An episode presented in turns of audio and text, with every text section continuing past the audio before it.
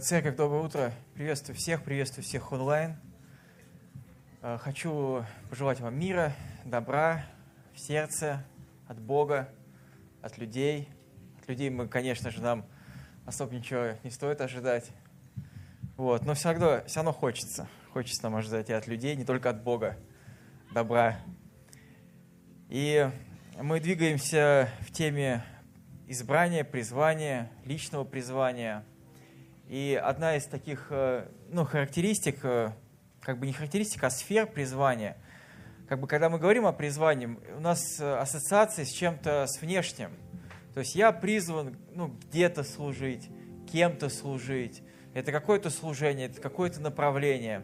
Но в призвании еще очень часто, да не часто, это основной, такой параметр или основная сфера призвания – это характер.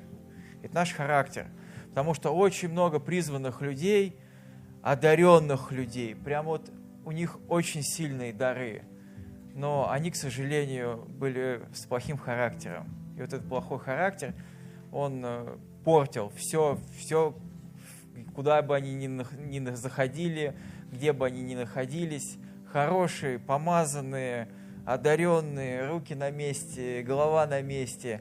А вот с характером проблемы, несмиренные, ничего не слышащие, гордые, амбициозные, хотя амбиции в Божьих руках, они играют правильную роль в жизни человека, потому что у нас должны быть амбиции в плане делать что-то больше, и Бог от нас ожидает больше, и мы должны желать больше, и это не какая-то гордость, чтобы чтобы у нас был какой-то кич такой, что Бог от нас этого хочет, и Он дает нам все, чтобы мы делали больше. И моя тема, она связана, я так не буду пытаться развенчать один миф, но я думаю, он есть у нас. Не знаю насчет, как у вас, что в вашей жизни было.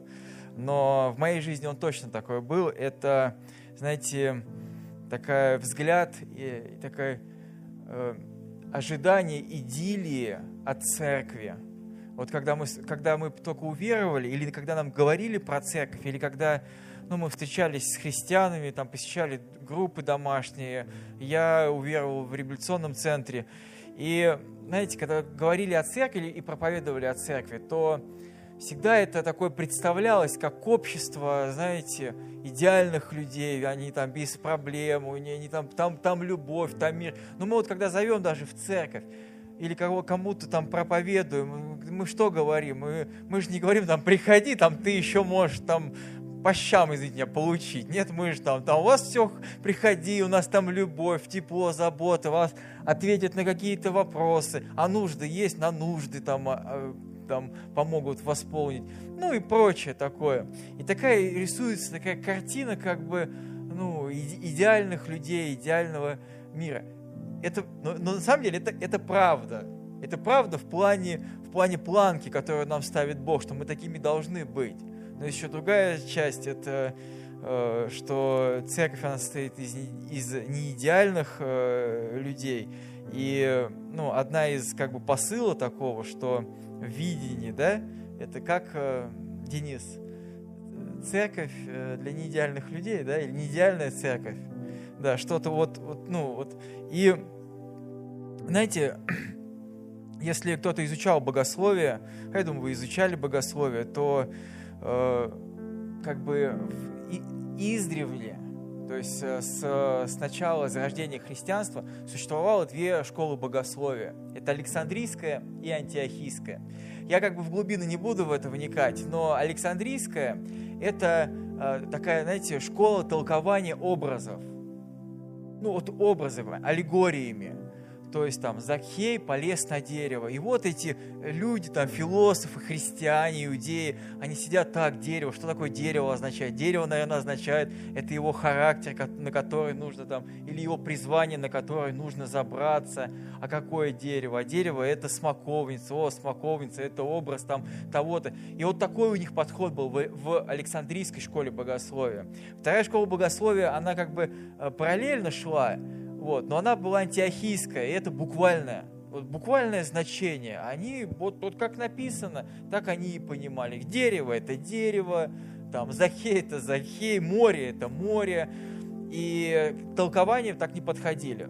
Если мы исследуем Писание, то видим, что Павел, апостол Павел, он использовал два вида этого богословия. И когда он писал тексты, когда писал послания, он говорит конкретно, говорит, вот это, говорит, образы для нас. И приводит там гора Сион, гора Синай, он говорит, это то для этих значило, для других это значило другое. Другие тексты он приводит буквально. Говорит, вот написано, так и так, нужно поступать вот так вот. И я сейчас буду текст в стиле Александрийского богословия рассматривать. Я хочу, чтобы вы открыли вместе со мной это Евангелие от Марка, 2 глава, с 1 по 12 стих я прочту. И тема, как бы, моя называется так. «Когда папа дома». Есть песня такая. Вот. И «Когда папа дома». И помните, что я начал о том, что у нас есть некое представление и некоторые ожидания от церкви. И знаете, ожидания, они очень злую шутку играют с нами. Когда у нас есть неправильное ожидание, у нас происходит разочарование. И причина разочарований, основная причина, когда мы разочаровываемся, без разницы в чем.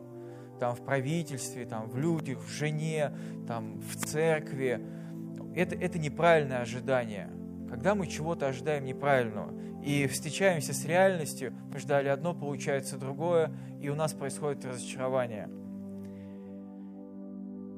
И я буду вокруг этого текста, внутри текста, перескакивать со стиха на стих, но у нас будет образ, образ. Образ – это жизнь человека, и Иисус там приходит в дом.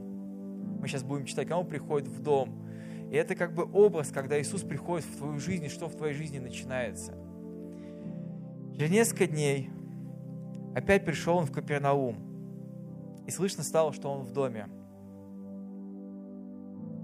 Тотчас собрались многие, так что уже и у дверей не было места, и он говорил им слово. Пришли к нему с расслабленным, которого несли четверо, и, не имея возможности приблизиться к нему за многолюдством, не пропустили расслабленного, понимаете, да? Интересный такой факт. То есть несут человека, говорят, дайте пройти. Они говорят, нет, говорят, не дадим. Ну, тут не написано, но так и есть. То есть, я думаю, они пытались туда войти, но не пустили.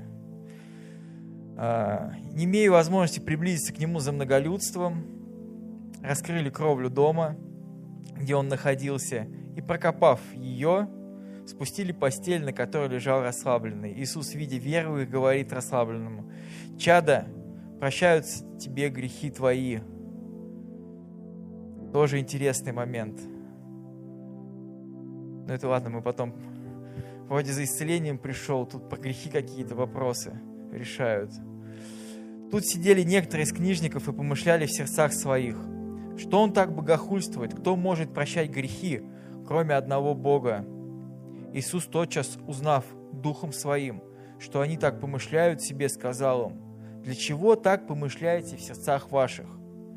Что легче, сказать ли расслабленным: прощаются тебе грехи, или сказать: встань, возьми постель твою и ходи? Чтобы вы знали, что Сын Человеческий имеет власть на земле прощать грехи, говорит расслабленному: тебе говорю, встань, возьми постель твою и иди в дом твой. Он тотчас встал и, взяв постель, вышел перед всеми, так что все изумились и прославляли Бога, говоря: никогда ничего такого мы не видели. Аминь. И когда папа дома... Знаете, вот когда приходит Иисус, или когда мы проповедуем Иисуса Христа, ну, скорее всего, давайте про нас поговорим, когда мы ожидаем, как придет Иисус, что будет происходить в нашей жизни. Или мы уже когда уверовали, и у нас сложные какие-то ситуации, и мы думаем, вот, ну, как мы ожидаем, как, когда придет Бог в эту ситуацию, как будет происходить развитие дальнейшее, как будет происходить, что будет происходить. Мы думаем, что выстраиваем себе схему какую-то определенную. У нас не будет вот этого не будет. А еще хуже всего, когда, если мы являемся, какими-то, не знаю, может быть, в служении лидерами, или у нас есть люди, которым мы проповедуем и служим, и они обращаются с нуждами, к нам, или неверующие люди, которые обращаются с нуждами. Вот у меня такая проблема, у меня вот такая ситуация. И ты начинаешь ему в его жизнь говорить какие-то слова. И говорит, слушай, вот если ты покаешься, у тебя вот этого не будет. И знаете, я сейчас пересматриваю так все, и оборачиваюсь назад. На самом деле, много чего остается. Но ты по-другому на это смотришь, по-другому на это реагируешь. Сейчас не вопрос греха, потому что Иисус, мы дальше сейчас будем говорить, Он корень избавляет, вырывает корень, это корень греха. Когда Он говорит, чадо, прощаются тебе грехи твои, и Он его не исцеляет сразу. Потому что там вопрос был, ему спускают, и эти люди проделали все это не для прощения грехов. Интересно. А он говорит им, ему, прощаются тебе грехи твои. И он лежит и пошевелить не может, и думает, пальцами пытается как-то. А где? Я же вроде бы пришел. За исцелением. И друзья смотрят там с крыши, где чудо? А он не делает чудо. Он прощает грехи, он избавляет корень, потому что причина тому, что он расслаблен, это грех. Если отматывать, это первородный грех, причина вот этой болезни. А возможно, у него был реально какой-то грех, где он на стройке напился, упал и сломал себе шею, позвоночник и стал расслабленным. Может быть, и в этом причина. Мы не знаем, почему он расслабленный, но он решает коренную проблему. И зачастую мы хотим дать людям ответы какие-то или решить вопросы какие-то в своей жизни, внешнего плана. А хотя нужно внутри решать. И скорее всего, что нужно внутри что-то решать. Какие-то трудности, какие-то проблемы. Это к тому, в семейной жизни, когда исправить того, кто рядом с тобой, это вообще не работает. То есть надо решать с собой вопрос. Только с собой, только со своей жизнью, со своим характером. И тогда будет перемена в твоей семейной жизни. И такой миф, когда приходит Иисус, в твою жизнь наступает идиллия. Смотрите, Марка 2 стих. «Тотчас собрались многие, так что уже и у дверей не было места, и он говорил им слово».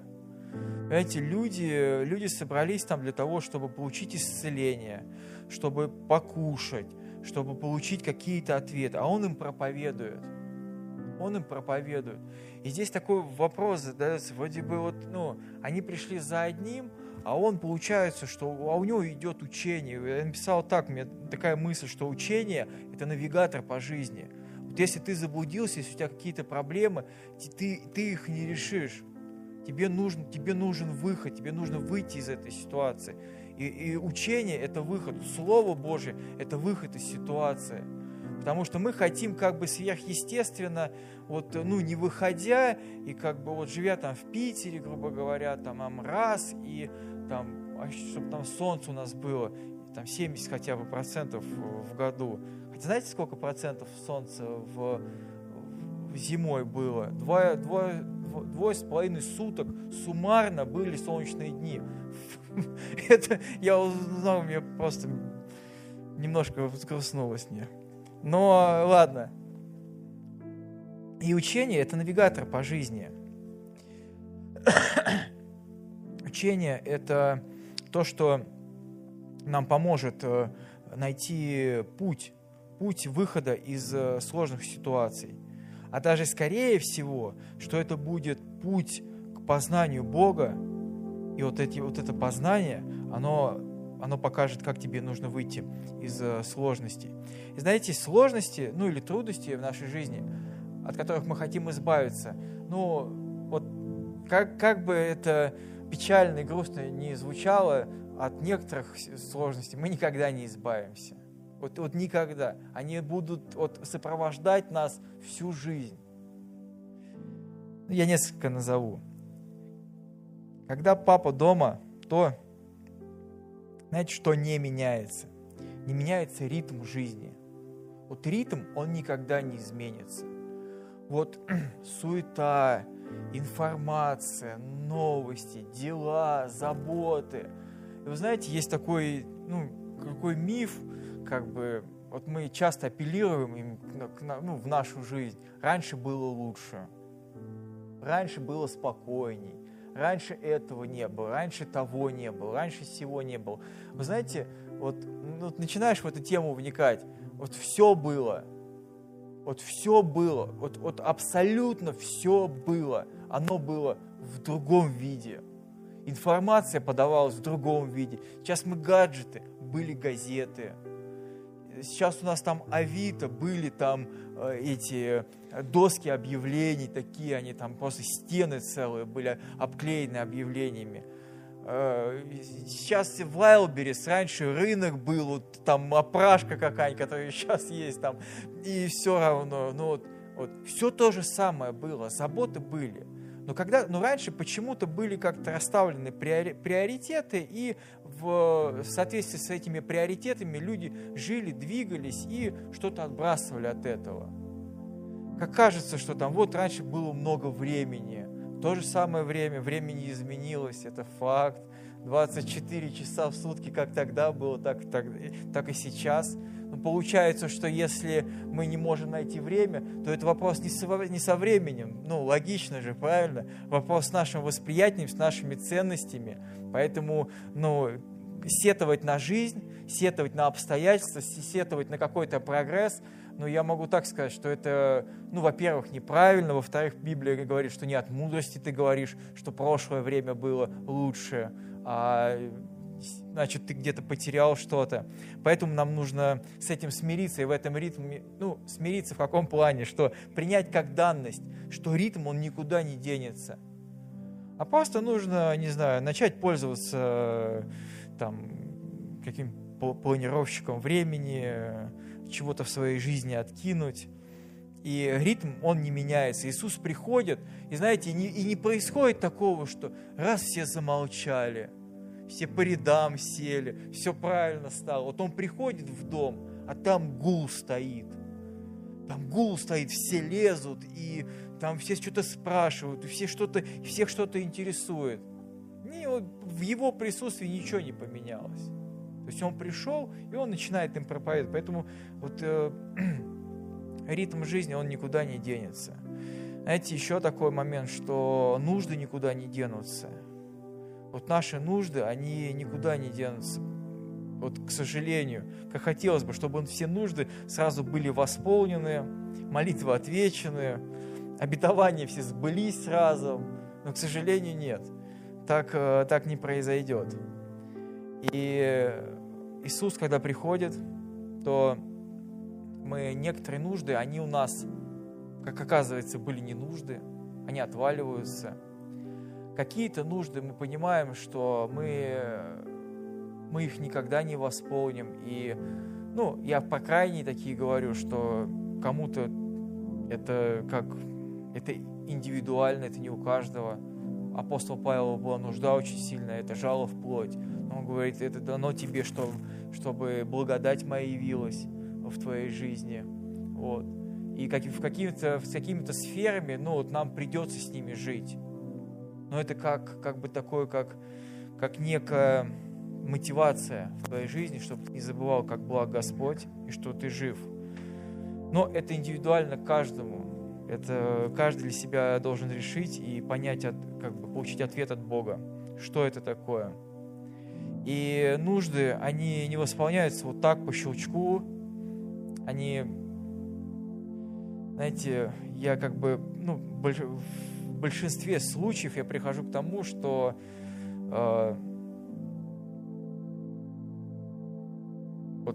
вопрос с нуждами, с такими, где сейчас не какие-то очень большие и глобальные, что нужды мы сами себе их придумываем. Ну, вот так вот. Что это мне нужно. Вот, знаете, как я с дочкой разговариваю, и она мне выдвигает очередной там какой-нибудь, ну, прайс таких желаний и начинает объяснять мне, вот почему ей это надо. Но ты как бы смотришь, ты понимаешь, что ну, не надо это. Но она искренне же в этом вопросе. Ой, Сонь, ты здесь, я думал, ты ушла. И она искренне в этом вопросе. Ну, действительно, ей это надо.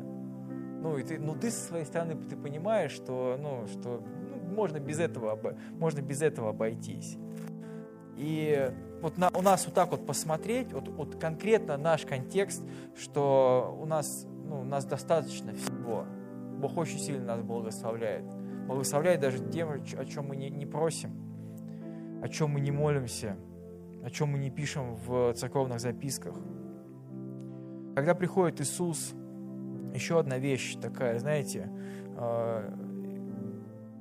читаете, когда Евангелие, заметили, что где бы он ни находился, вот интересно, где бы он ни находился, с ним рядом фарисеи. Вот везде они в доме, они где блудники, они там появляются, где мытари, они тоже там, хотя они там тоже, он идет по полю, и они там, представляете, в поле фарисеи подглядывают, как это выглядит, но это смешно, я вам серьезно говорю, это вот они идут колоси по дороге, поле, и они там такие стоят где-то, как это выглядело это все, или они выглядывают вот так вот как, это вот.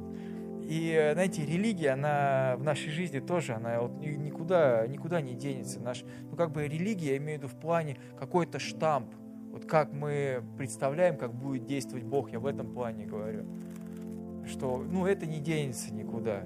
И наша конфессия, у нее есть определенные правила, определенный взгляд, определенные требования. И это даже, может быть, какие-то требования, они в Библии не прописаны, но это принято нашим братством, и люди сказали, да и аминь, мы так будем, мы согласны с этим. Вот. И когда мы начинаем смотреть и оценивать другие конфессии с нашим взглядом, у нас происходит как фарисеи там. Знаете, как они сказали, что он богохульствует.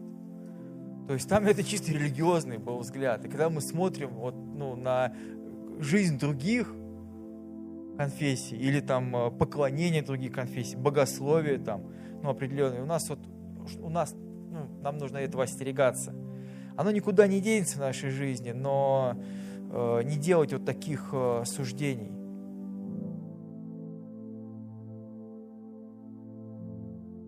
И 4 стих. «И не имея возможности приблизиться к нему за многолюдством, раскрыли кровлю дома, где он находился, и, прокопав его, спустили постель, на которой лежал расслабленный».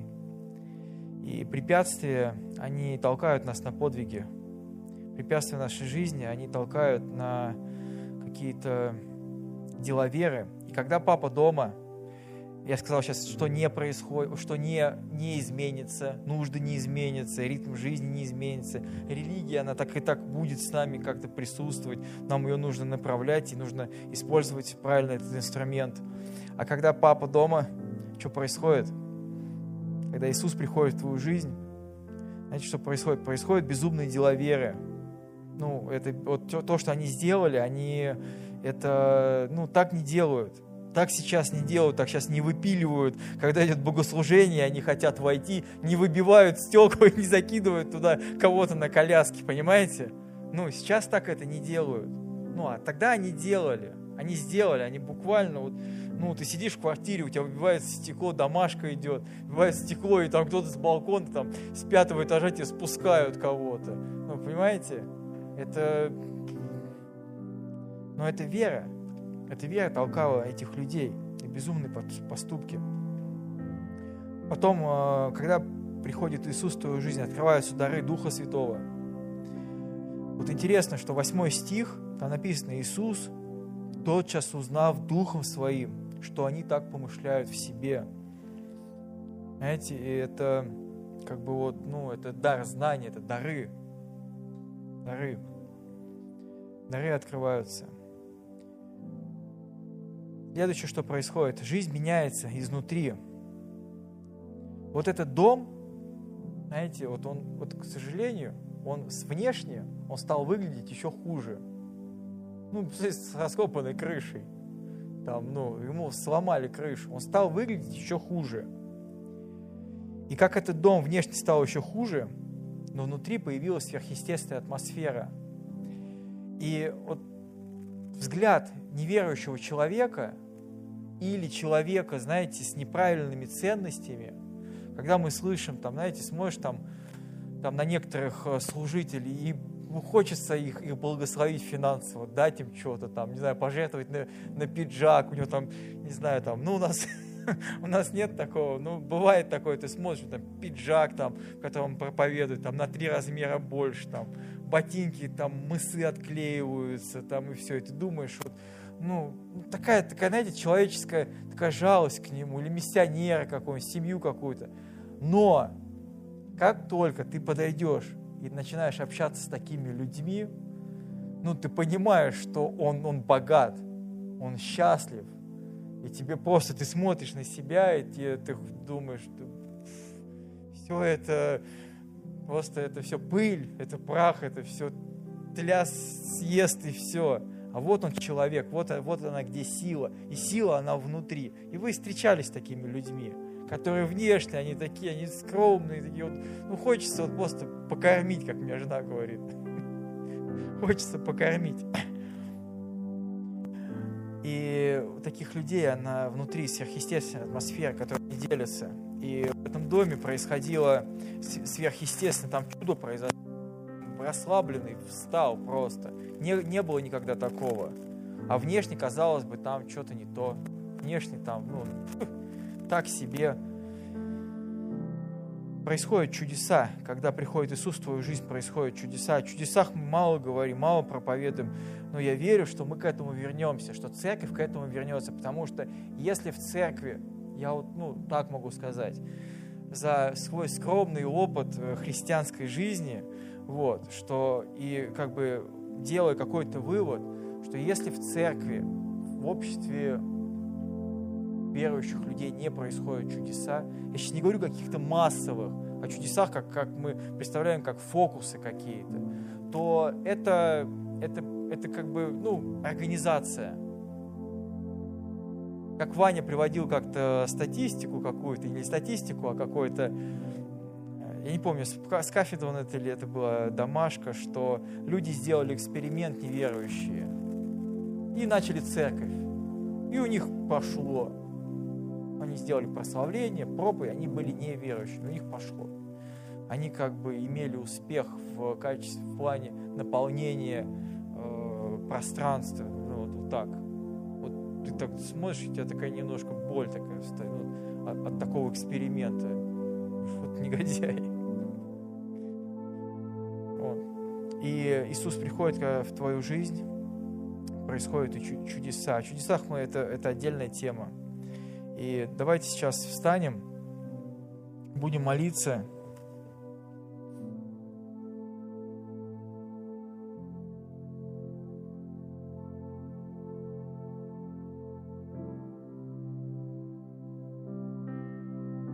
Чтобы у нас не было неправильных ожиданий, когда приходит Иисус, и чтобы и мы, когда происходит буря в нашей жизни, мы не пропустили взгляд. Он рядом. Это Он в любых ситуациях, сложностях, когда кажется, что все, вот она, прям тьма накрыла. Он все равно рядом. Также, когда мы смотрим на жизнь других людей, делаем неправильное суждение какое-то и говорим, Бога в твоей жизни нет. Но это преждевременные выводы, поверхностные. Потому что, скорее всего, когда происходят трудности, Бог хочет туда прийти. Но никак не наоборот. Господь, мы Тебя благодарим за этот день, за то, что Ты благ, милосерд к нам. Иисус, Ты приходишь в жизнь людей, Ты наводишь там свой божественный порядок. Господь, и Ты учишь нас, Ты учишь, Ты даешь нам Слово Свое, Ты наставляешь нас, чтобы мы жили, Господь, в этом мире, Господь, и являли Твой свет, Господь. Были солью, Господь, но были не от мира этого, Боже. Ты не забираешь нас из этого мира, но Ты призываешь нас не от самим, чтобы люди, глядя на нас, на нашу жизнь, они говорили: да, да, Бог, Ты живой, слава Тебе. Господь, и Ты, когда приходишь в нашу жизнь, Господь, просто чудеса происходят, безумные идеи посещают нас, Господи. Дай, Боже, пожалуйста, не отвергать, Господь, откровения, которые Ты даешь. Может быть, давал когда-то, когда мы только уверовали, и были наполнены какими-то откровениями, каким-то видением, какими-то мечтами, которые казались вообще просто безумными, Боже. Но я верю, что это все было от Тебя, и Ты это хочешь это исполнить, Боже. Но мир этот, он нас как бы немножко остудил, он нас приземлил, он поставил нам планку, такой потолок дал веры нашей, Боже. Но, Господь, у Тебя нет границ, у веры нет каких-то ограничений, Дух Твой Святой ничем не связать, и, Господь, Ты хочешь, чтобы церковь Твоя, дети Твои, они были безумны ради Тебя. Я благодарю Тебя за это день, за это место. Благослови нашу церковь, чтобы наша церковь, она просто была каким-то таким сверхъестественным обществом людей, Господь. Чтобы горели, служили Тебе, проповедовали Слово Твое. Слава Тебе, слава Тебе. Во имя Отца и Сына и Святого Духа. Аминь.